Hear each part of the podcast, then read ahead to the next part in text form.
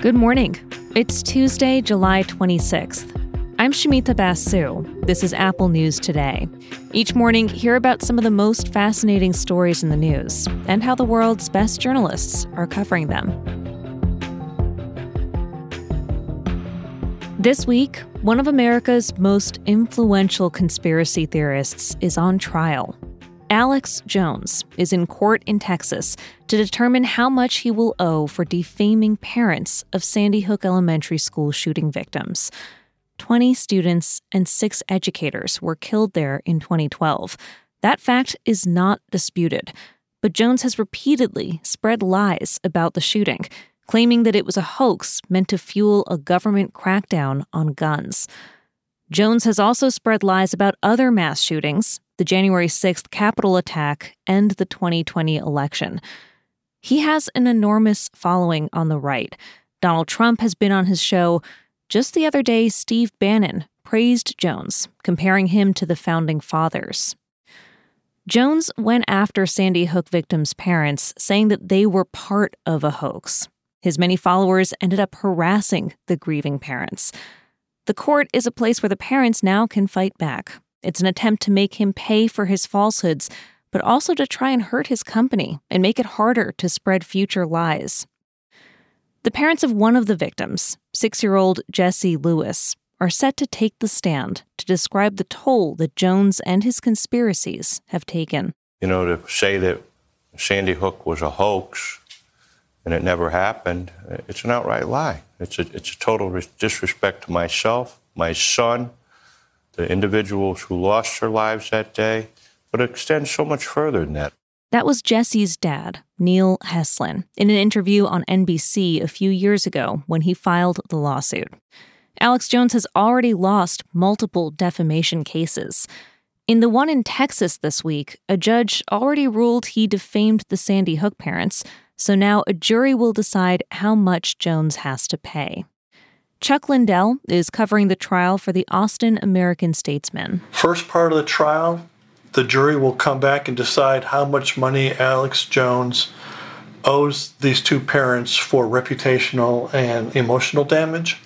And then a whole new proceeding begins new opening statements, new discussions, and that focuses on the net worth of Alex Jones and his companies. And that moves on to punitive damages. That's where the big money is going to come in. Lindell says Jones has stuck to his lies, saying the legal cases are part of a broader conspiracy to silence him.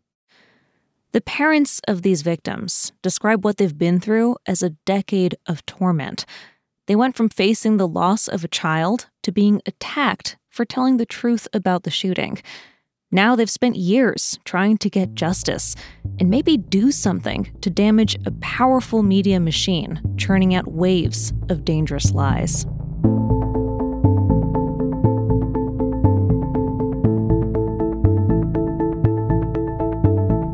Picture this a gas giant planet, kind of like Jupiter, with temperatures above a thousand degrees Fahrenheit and clouds made of sand. It was such a wild moment to me because I am talking to this astronomer and she's telling me very casually, yeah, there are probably clouds made of sand on this planet just because it's so hot and conditions are right. Marina Koren covers science for The Atlantic.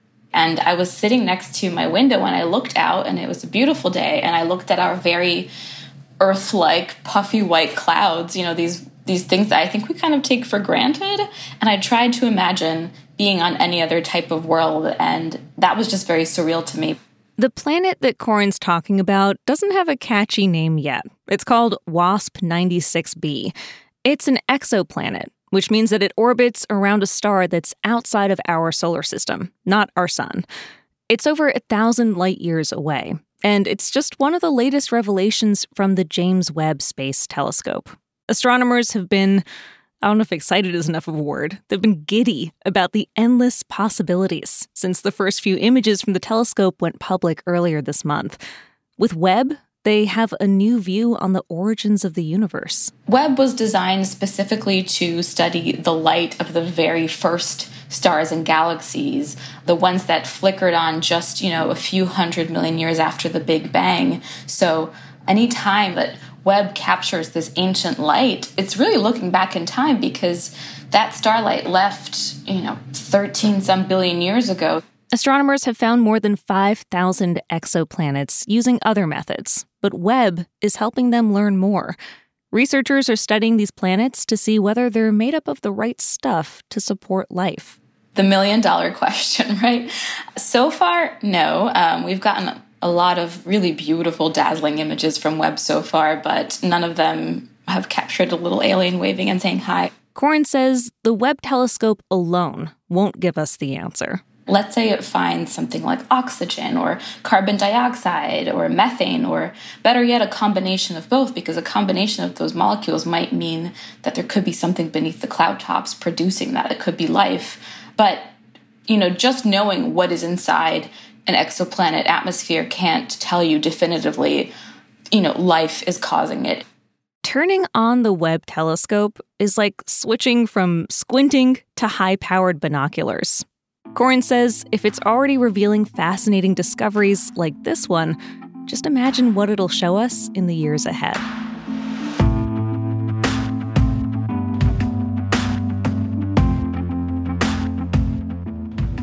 It might not feel like fall and football season are right around the corner, but the NFL is getting ready. Teams across the league are reporting to training camps, including the franchise that's widely considered the most popular, most valuable team in the league, the Dallas Cowboys. Now, I want you to seriously think about this. When was the last time the Cowboys won the Super Bowl? I'll just tell you, it was 1996, a year that Bill Clinton was president and everyone was dancing to the Macarena. So if the Cowboys are not particularly good at winning, why are they so popular? I think the Cowboys are just one of those perennially relevant teams. That's Tom Kludt, who recently wrote about the team for The Guardian. It really doesn't matter where they are in the standings, what their record is, which players they're trotting out. Those uniforms are just so indelible, so iconic that they're always going to be a significant A1 story no matter what. Kludt explains how, despite losing a lot, the Cowboys are still considered America's team. They top the Forbes list of the most valuable sports franchises at around $6.5 billion, a number that Kludt says is probably low. A lot of that success is credited to one man, Jerry Jones, the team's longtime owner. Jones is singularly responsible for turning them into a financial juggernaut, but he's also played a huge role in turning the NFL into the cash cow that it is today. He saw the, the enormous potential financially that this league had and said, we don't need to settle. See, in 1993, Jones was a key part of the deal with Rupert Murdoch to bring the NFL to Fox for a much higher price. Jones also took the league to court and won the ability to strike bigger marketing deals for the Cowboys.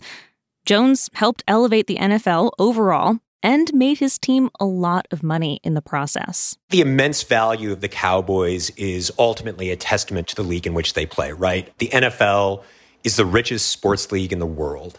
They just signed a $150 billion media contract last year with a host of broadcasting and streaming partners. 75 of the top 100 shows in America last year were NFL games. So, could this be the year when the Cowboys finally rise to the occasion on the field? They should make the playoffs again this year. Whether or not that translates to postseason success, that's another story.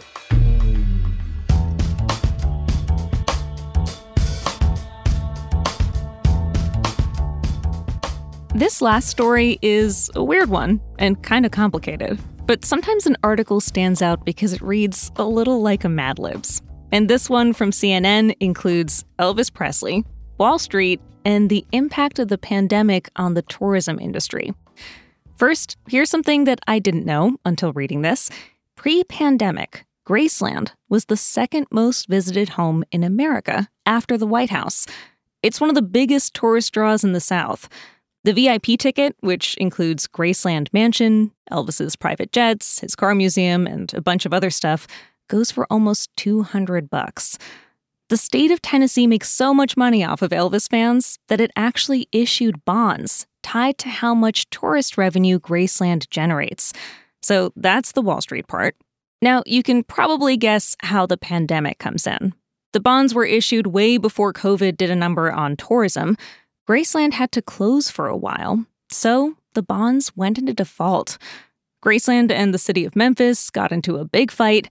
At one point, Elvis Presley Enterprises threatened to move Graceland out of the city. But CNN points to signs of a turnaround. Attendance is reportedly up after the Baz Luhrmann Elvis film came out last month. And Elvis Week is next month. That's when fans make a pilgrimage to mark his death with a candlelight vigil and concerts. So, investors who bet on Graceland bonds are in a rough spot now, but they may just have to be patient. You can find all these stories and more in the Apple News app. And when you're in the app, keep listening to hear narrated articles from our News Plus partners. I'll talk with you again tomorrow.